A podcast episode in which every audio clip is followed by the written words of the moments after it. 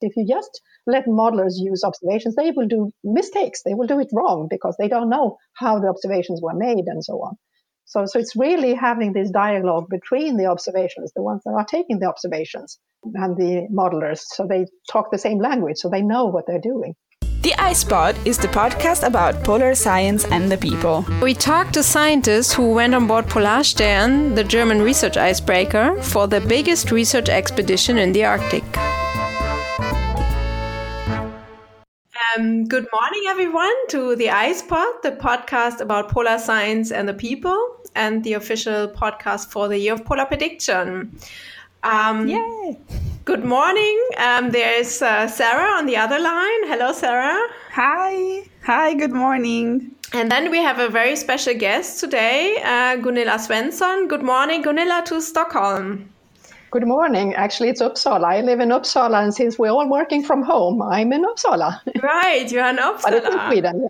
Yes. Which is not far away from Stockholm. You, so you're commuting, no. right? Usually? I'm usually commuting by the train, yes. So it's 70 kilometers, so it's it's fine. Okay. But I haven't been at work for a long time now because we're not supposed to be commuting anywhere. Yeah, okay. So, mm. so that is also in Sweden the case because Sweden is more loose than other countries, right? But home office yes. is yeah, home office, if, if possible, is recommended. So I've been home for, well, since March something. Yes. Okay. Okay. We are allowed to go to work, but since I have this commute, I don't want to stress the commuting. We are on the same boat. Same here. Same here. I usually go once once a week to Bremerhaven, which is about a similar um, way, sixty kilometers from Bremen to Bremerhaven. So we do the same, sitting at home most of the time these days. Yeah, so Gunilla is um, a professor for meteorology at the University of Stockholm, and she's also a steering group member of the Polar Prediction um, project. And we want to talk today um, with her about the targeted observing periods um, for the year of polar prediction. Maybe, maybe a little bit about the background um, for this targeted observing period. So um, previously, uh, for the year of polar prediction, we had special observing periods. So uh, these were periods when um, routine measurements in at the in the Arctic um, at Arctic Meteorological Station and also in the Antarctic, we increased routine observations. So these were, for example, radiosonde launches. Um, also, buoy deployment was enhanced during these periods. And these periods were usually about two to three uh, months duration. And then these um, extra observations, these data were um, fed into what is called the global telecommunication system of the World Meteorological Organization. Um, and that is a system where where the data is fed in um, to be available for forecasting centers to make their weather forecasts correct me if I'm wrong here. No, that sounds right. Yes. Yeah. You're correct. So it's it's the so the radio soundings are like the backbone for doing weather forecasting. That's a very important system of observations that is needed for for initializing the weather forecasts. Yeah. So so that so those are routine measurements that are taking uh, that are taken at at uh, all over the globe at the same time. So they can be and then they are distributed all to all weather centers. So they can be fed into what's called the assimilation systems mm-hmm. to be able to uh, find the initial state. So, how is the weather right now? Before you can start a forecast model to calculate how the weather will be in future. And and so we did that with the year of polar prediction. We um, sent out many emails asking the met stations in the Arctic and Antarctic to contribute to that, to uh, launch extra radiosondes. So usually they mm-hmm. maybe do it once or twice a day and during yes. the special observing periods, we had um, asked them to do it up to four times a day. And many of them did. And so we get um, a pretty big database, I think, uh, for the special observing periods that is also currently looked at and analyzed and um, understood better where actually more observations help to improve the forecast. And now, I mean, after we had these, these were in 2018 and 2019. And now we moved with YOPP, with the steering group for the Polar Prediction Project, we moved into what is called a targeting observing period. So what is that, Gunilla? Well, so so the first one, when we had this special observing periods, we we decided beforehand that we're going to focus these months, and then we're going to do a lot of extra observations and see if that extra those extra observations help the quality of the forecasts, and also see how important they are and where they should be and how many you should have, and then you can do a lot of numerical experiments. So you can remove some of these the observation systems and see what the effect is on the initial state and then on the forecast. On the forecast. So you can make forecast using the extra observations and just not using yes, them. you can remove and them, and you can see uh, the effect of of these extra observations if they are if they, how much they add to the forecast quality. And while doing that, we were seeing that those two months, which is kind of a short period for doing this kind of experiment. So, so the, the most studied ones so far are the winter, the first SOP in the Northern Hemisphere, which is a winter case. Um, And uh, the, the increase was not that, that much uh, for the overall period, but we saw that there were some occasions when it had a lot of impact. And those are the occasions when we have a lot of air mass, a lot of air that goes from the uh, lower latitudes towards the Arctic, or vice versa, when it goes from the Arctic to uh, mid latitudes. So, in certain uh, flow situations, in certain uh, weather regimes, it seems that the uh, the observations or the extra observations are more important, and and that could be because they um, you really need to know better where the air masses are, or that the models have uh, more problems with doing this transport of air from south to north. The models are actually we know that sort of that the weathers are better when when the weather systems come from from west and go east than if they go from south to north. Yeah. So in Sweden, we usually start uh, the weather forecast that usually starts with when we have a low pressure system sitting over the Great Britain, and it's now moving towards Europe and coming to Sweden. I think you have a similar thing in Germany as well. I mean, so so that's the sort of normal procedure. But if you have a storm system that goes from from like Iceland up to Svalbard and then further into the Arctic, that's a, another situation where it goes from south to north, and that's a little bit harder to forecast. And that's those are the occasions that are most important for the Arctic. And how often do these air mass trans- transport from south to the Arctic happen? Well, so they happen uh, not that unfrequently, and they happen at different locations, and they happen at the in the Atlantic sector and also in the on the other side of from the Pacific and going into the Arctic. So now I'm talking about the really high Arctic, so like air masses that are warm and moist that reach maybe 80 degrees north or, or further north. Um, and we've done some statistics on, on how often they are, and, and, and there are problems with the models then to, to do this correctly.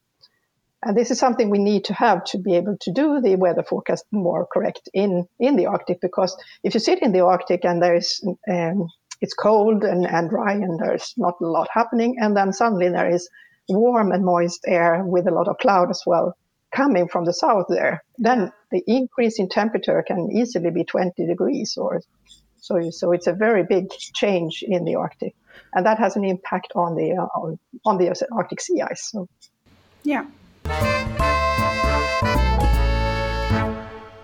This actually happened some time ago. So we had our first targeted observing period, which was Yes. quite an interesting one, right? Because we had a difference of temperature up to 20 degrees or even more. Yes, yeah. So, so from uh, from the one day to the other, you had a really big increase there in the temperature.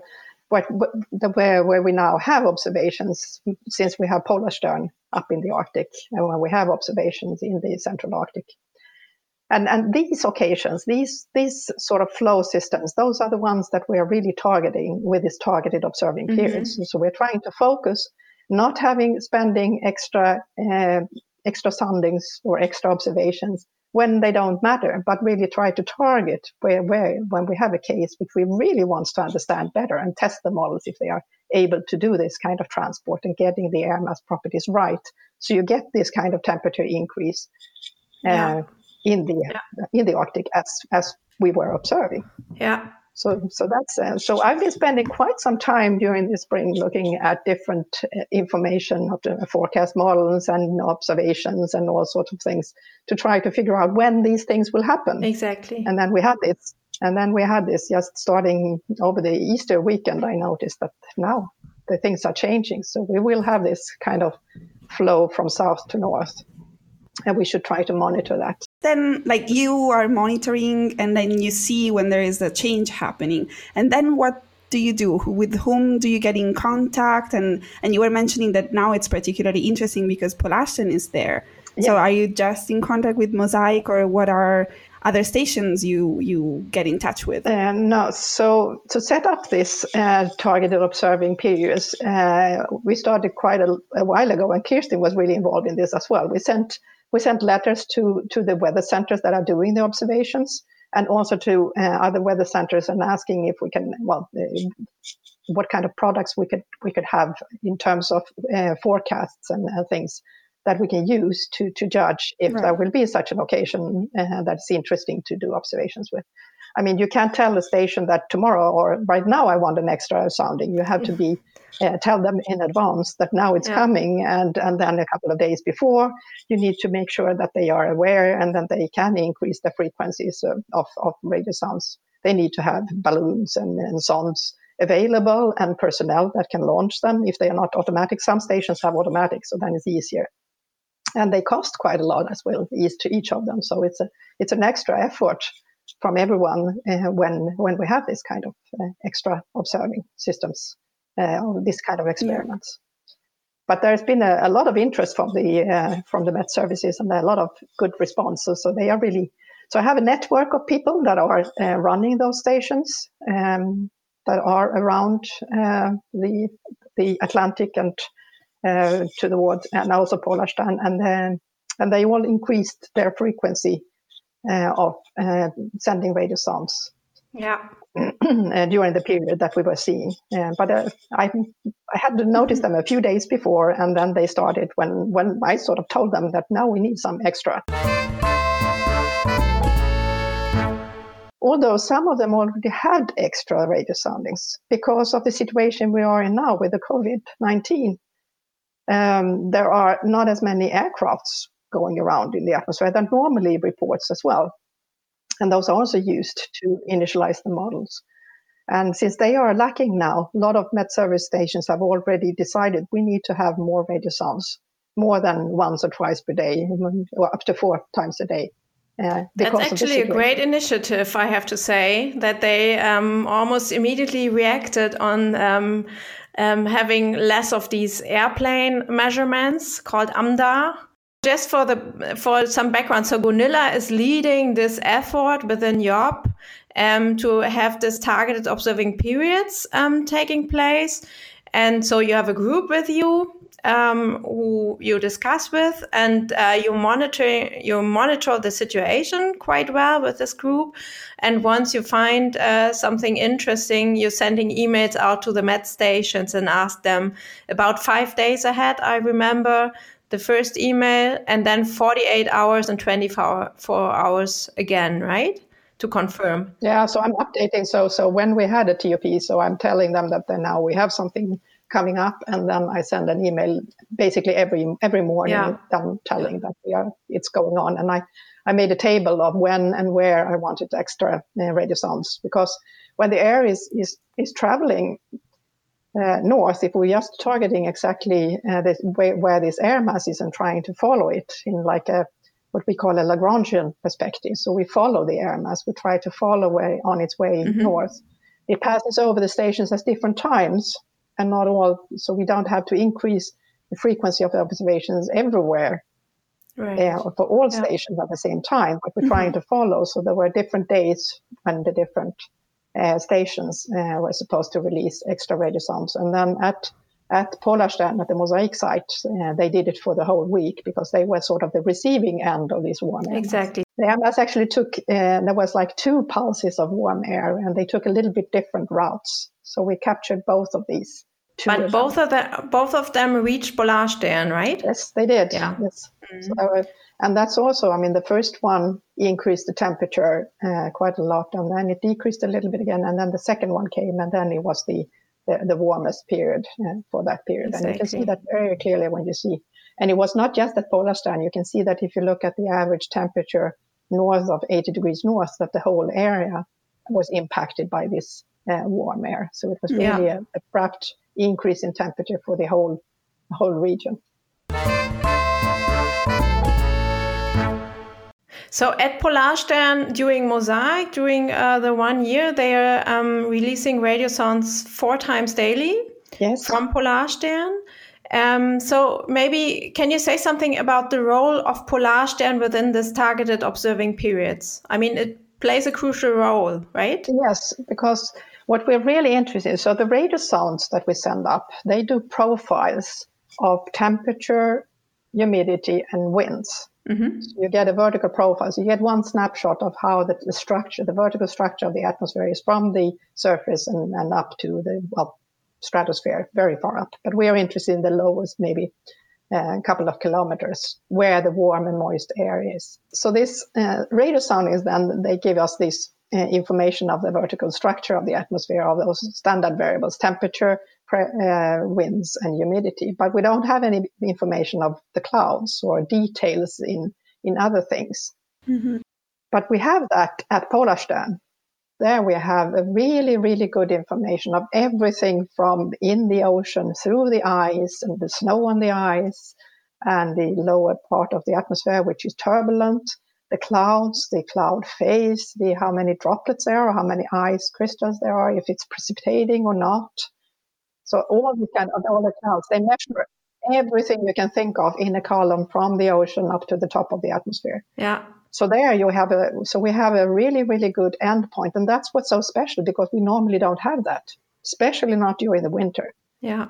We don't have that information, that detailed information on where the clouds are and how they are interacting with the radiation and so on. So we can really study it into details of all the processes there. And that's what's gets me excited as you can hear. We, will have going to have a yes. lot of information there for a scientist to really understand how are the properties of the air mass when it reaches there. And the air mass originates uh, far, far south on the on yeah. the uh, just outside of the. It picks up its water somewhere outside of U.S. Mm-hmm. Probably it's already. I haven't really looked in detail, but it comes from like mm-hmm. um, outside of Florida and then goes all the way up to the Arctic in a few days. So mosaic is currently the paradise for any scientist. Yeah. Well, a scientist that is really interested in the Arctic conditions, yes.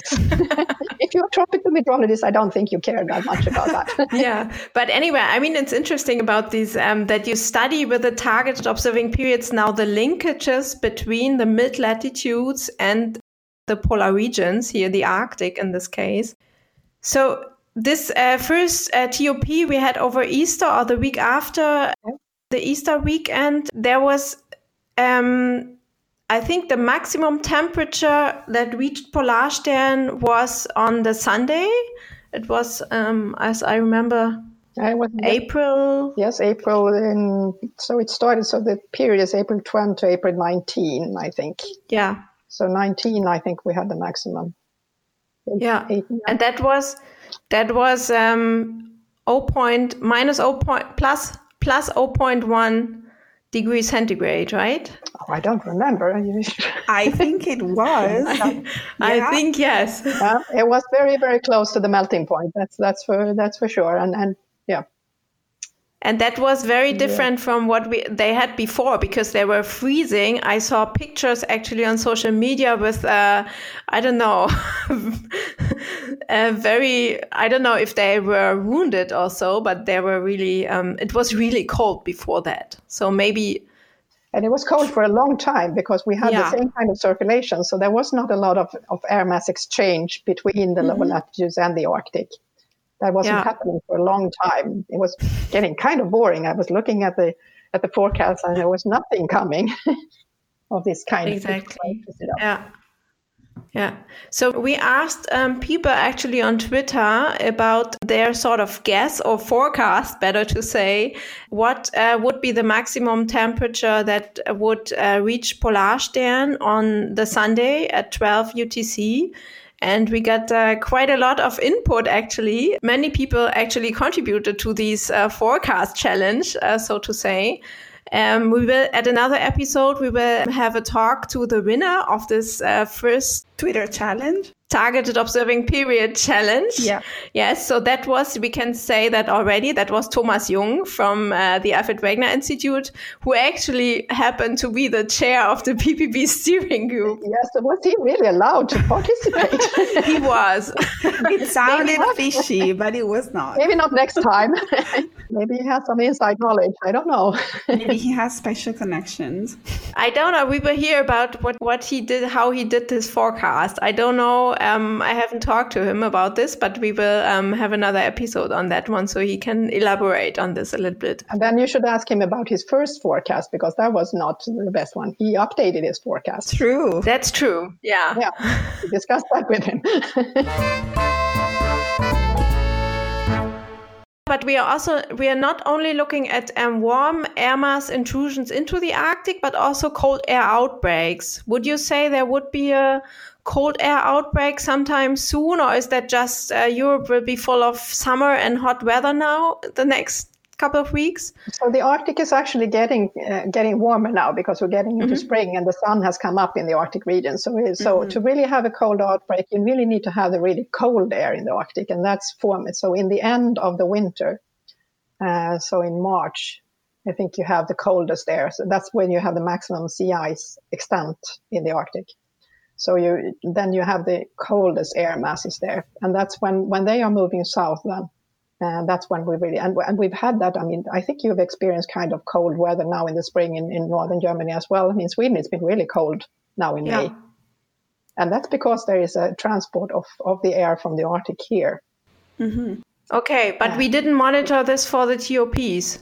No, because uh, those are those are uh, we haven't really looked that much of uh, because it hasn't really passed over any of the stations that we have extra observations. But I'm okay. sure we're going to study them uh, from using other means. But it's not a really uh, very interesting situation to get more soundings. I think okay. that's, that's mm-hmm. not that important for that that study. So we haven't really looked that much at that. Yeah. But do we expect any other warm air intrusion from the mid latitudes now to the Arctic sometime soon? Well, so yeah, there is one going on now, but uh, unfortunately, our uh, the station that we have that we have as an endpoint, the Polarstern, has now packed up almost everything and are going south yes. to exchange uh, the crew. Right. Uh, crew and scientists. And, and there have been a lot of changes and a lot of discussions, and a lot of problems with how to do that due to the COVID situation. So the scientists and the crew that are going up now and going to be exchanged and going up to the Arctic. Uh, they've been in uh, quarantine for I think 17 days or something. Yeah. Before they were allowed to to, to go there. They just so, left uh, Bremerhaven, yeah. yeah. the other day, and they left Bremerhaven and are going north, and Polarstern is is uh, going south then, and they're going to meet outside of Trondheim, I think. Exactly. Yeah. And do this exchange. So there's there's not so many observations. So they will still do soundings, but I don't know about the other all the other exciting ex- information that I was talking about, having the whole profile. Yeah, yeah. Uh, those observations are not done, and and, it, and Polarstern is moving as well, which makes it a whole difficult, a lot di- more difficult yeah. to really understand. Right. And then the the situation there is warm air going to the Arctic now, but it's not going the the straight route that we are looking at from the south to the north over the Atlantic, mm-hmm. which passes over the stations that we have engaged. Now it's going a little bit more turning around and going in over uh, Russia and ah, then okay. going north. So it's uh, so the atmosphere is really tricky when it comes to following how the air mass is going. yeah. But then we basically wait until Polarstern is has picked up the new team, Leg 4, and mm-hmm. has gone back into the central Arctic. We have to see whether it goes to the same um, ice floe as it has been um, the last. Yeah, maybe it's month. going somewhere else. Yeah, maybe it's going somewhere else. Yeah, because the ice is getting unstable, as far as I could follow on on the news. Um, yeah, they are further. They are a bit south. they are still uh, the, the ice floe that they've been following is still at like 83 degrees north, but it's it's more southwards than than would have been ideal yeah. to, to mm-hmm. continue study through the whole summer. Yeah. Right. The Year of Polar Prediction is an initiative of the World Meteorological Organization. It is a 10 year program with the goal to improve weather and sea ice forecast in the Arctic and Antarctic.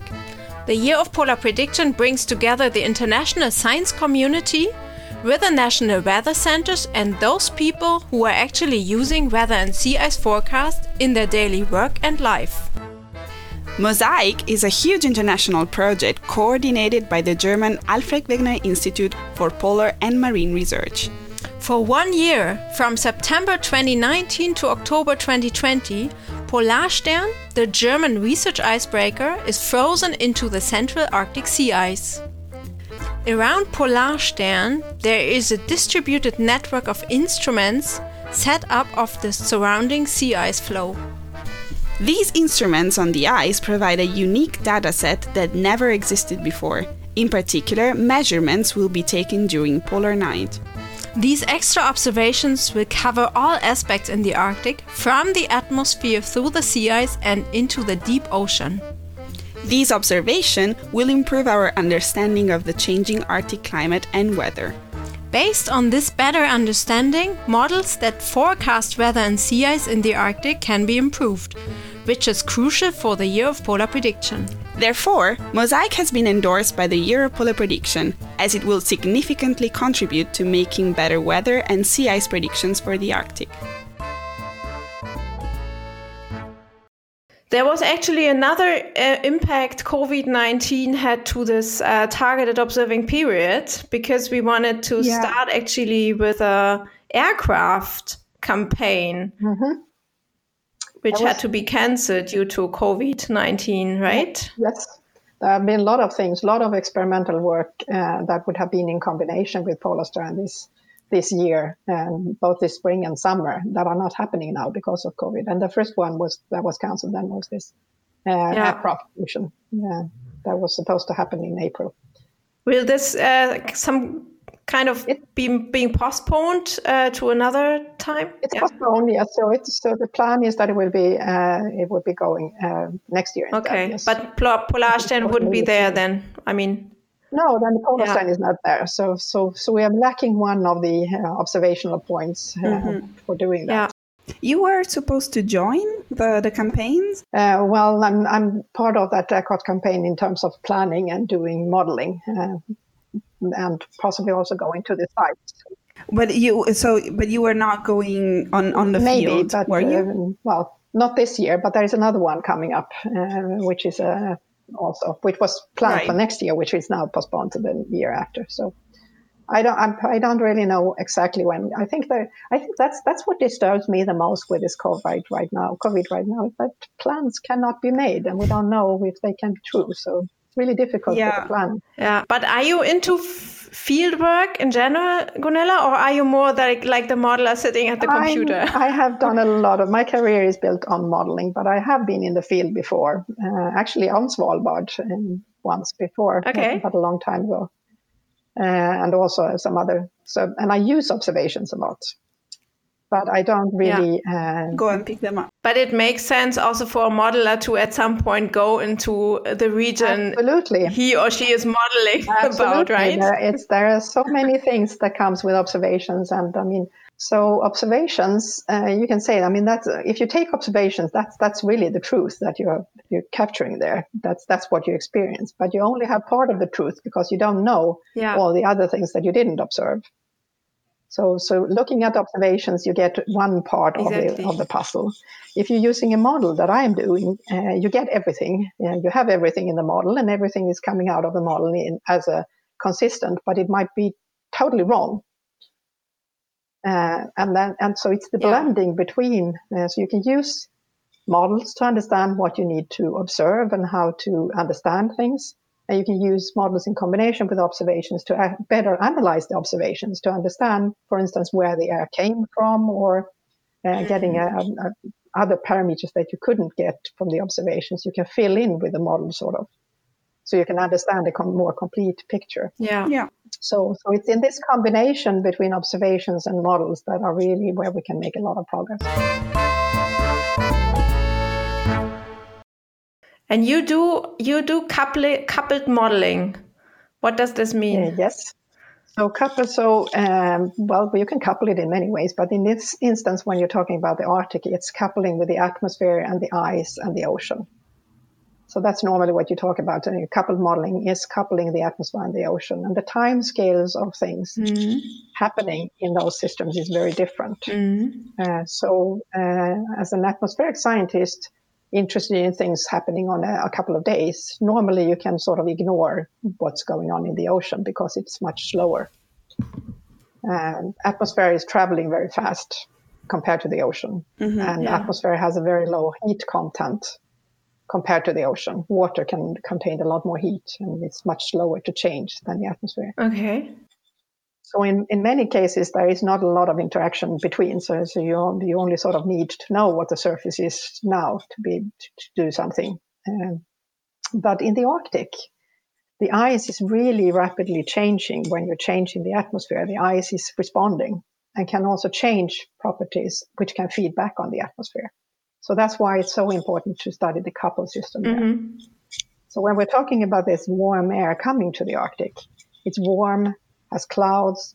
And what it does is that it, it radiates heat from those cloud layers down to the surface. And the surface responds and increases, as we said, the, the one day that we had when it, so it was minus, minus 25, minus 30 degrees, and then it suddenly was minus two instead. Yeah.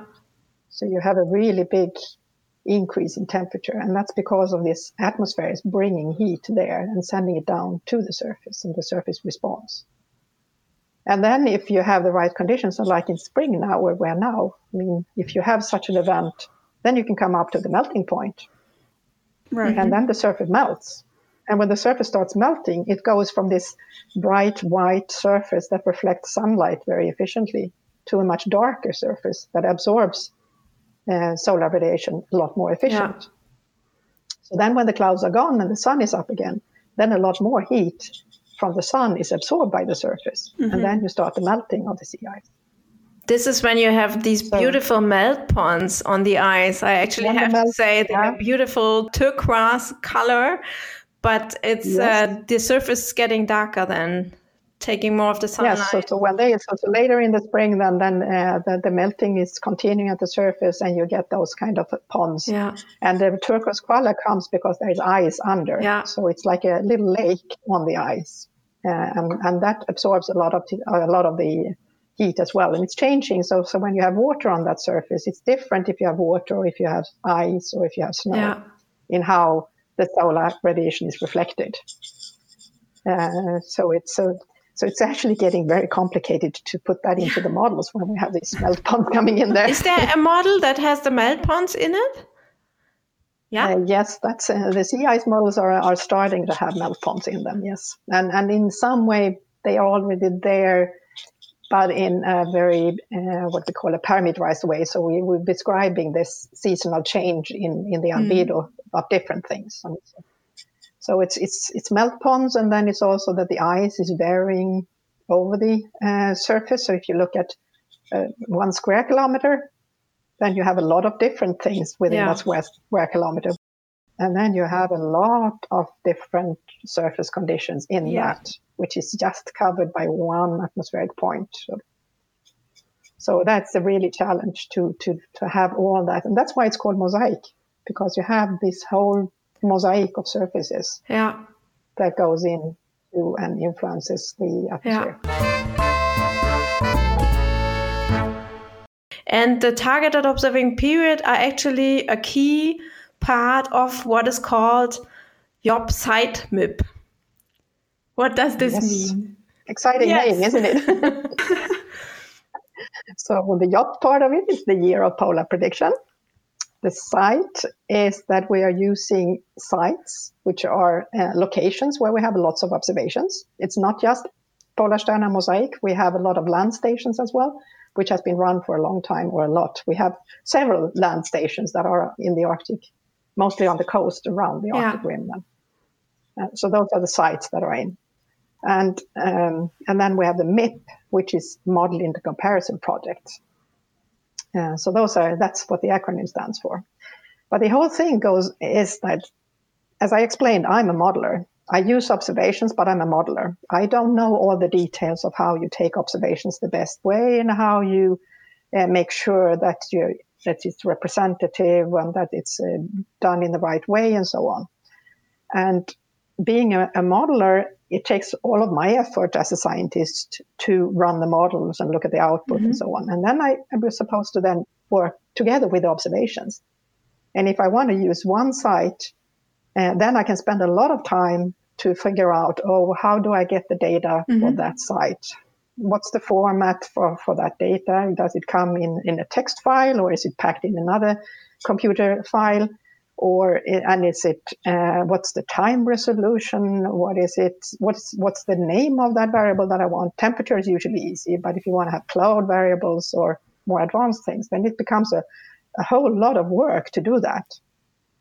And as a global yeah. modeler, you want to know that your model works in the tropics, in the Arctic, everywhere else. And then it's a lot of effort to combine all these observations and use them. So usually there only, you only, or usually, so, so this is like an effort to trying to make it easier for the modeler to pick up observations okay. and do the comparison. This is maybe getting complicated. How do you do that? I mean, otherwise you need lots of people, but you still need lots of people to contribute yes. to that. we, we, we need a lot of people, yes. But what we are trying to do is that we are trying to, so we are motivating the modelers that are weather forecast models, mm-hmm. the global climate modelers, to take out high frequency obs- uh, model data for these locations where yeah. we have observations. And then we are spending a lot of effort to trying to convince the observationalists that are responsible for these stations that they should put their data into the same format. So we have like a one to one comparison. So we know what the temperature is called in the file where we have the model output, and it's called the same thing in the observational file. And then we can easily yeah. do comparisons with the model's observations at one station or at all the stations that are in this network, which we are working with in the YOPPSiteMIP. And then we have these uh, special times which we have decided that we want to focus on. Uh, so the first one is the uh, SOP, mm-hmm. so the special observing period for the Arctic, the Northern Hemisphere one that we talked about before. So that's the first part then that we want to really do this kind of things. And we have a lot of modelers that I have already put in there their files then in a database uh, with detailed observa- uh, model data that can be used by many more people. And uh, how do these models compare now to the observations for the SOPs?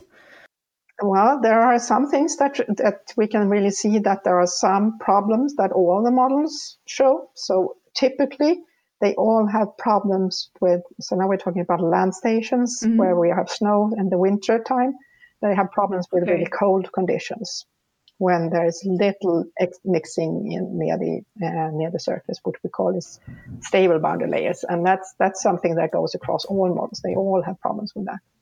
And then we identify that well, some models they have another problem, and they might have the problem mm-hmm. with with the winds or something, not the other models. And then and then that model group knows then okay, we have compared these different models, and, and they all are doing a better job than our model is doing with this. And then they have the incentive to, to start looking into to that. And then we and then we put in the observations and then we see that okay, this was the one outlier that looked different from the start. Okay. That was the right one because that compared better to the observations. And the all the others have a common problem maybe. So this is how we're working together as a community to, to use the fact that we have different model results for the same period and same location then we can really start comparing and learning from each other of how to how we can advance the models and how we can understand what is going wrong and how we can improve the models. About the the YOPPSiteMIP and all the information that you collect as like as a network of modelers and observers and and also the the weather uh, centers I expect. Where is all this information coming together? Yeah, so we're putting them all in the YOPP, uh, in the database that is part of the YOPP um, activity. So we have a so the YOPP data, data portal, portal, run by Met Norway.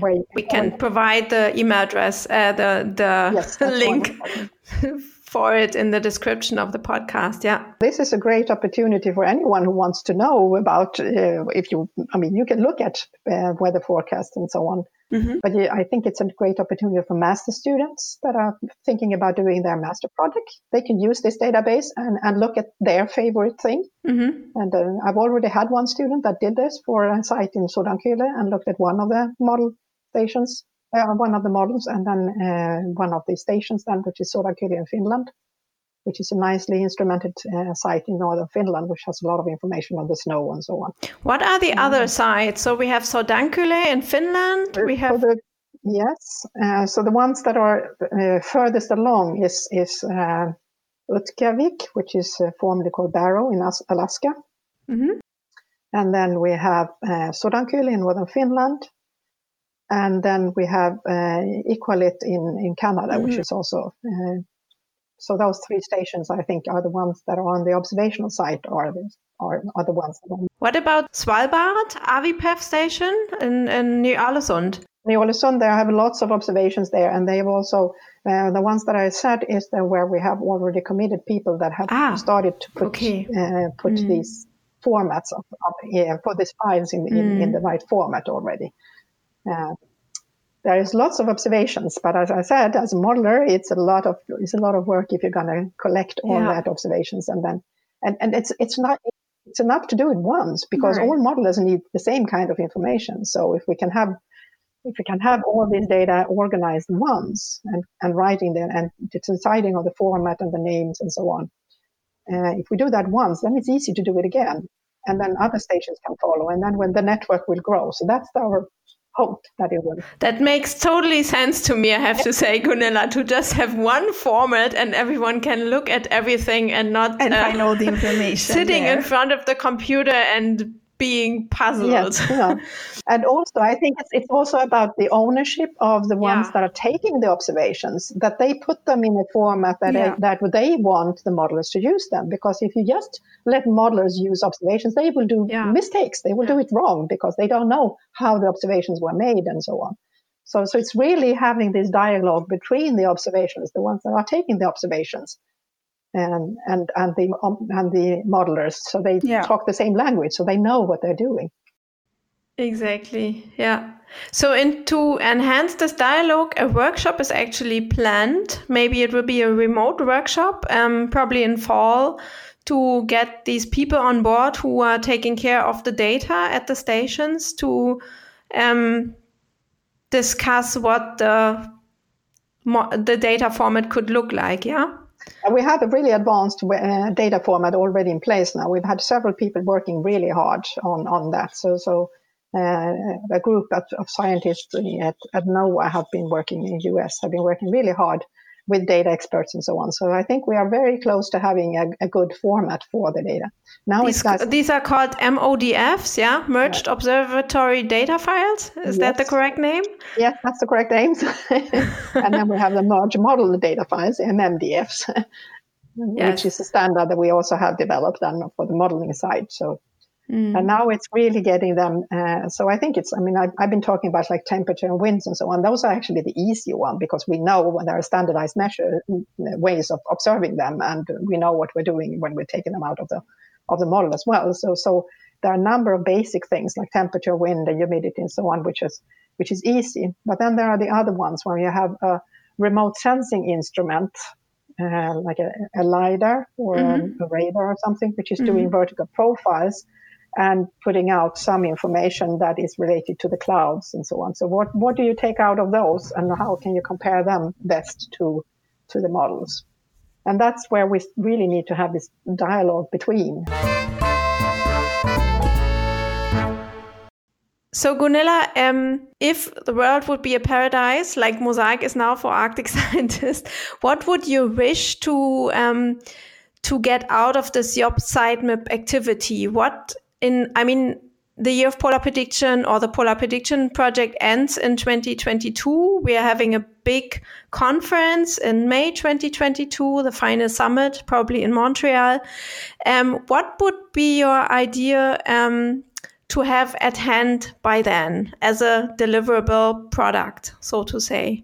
So at that uh, meeting, I would like to see that the uh, database or the YOPP, YOPP data portal will have modeling files, so the MMDFs and MODFs for all the YOPP MIP locations mm-hmm. for the special observing periods, uh, both in the northern and southern hemisphere, and the TOP periods. And we also we actually are aiming for having the whole mosaic year because it makes sense to have all the land stations around the Arctic yeah. for the mosaic year when we have a mosaic site. Um, and then what I really, if I, if I really have on my wish list is that then the observational centers have decided, I mean, then we have decided on a format that all the global modeling centers are used to using.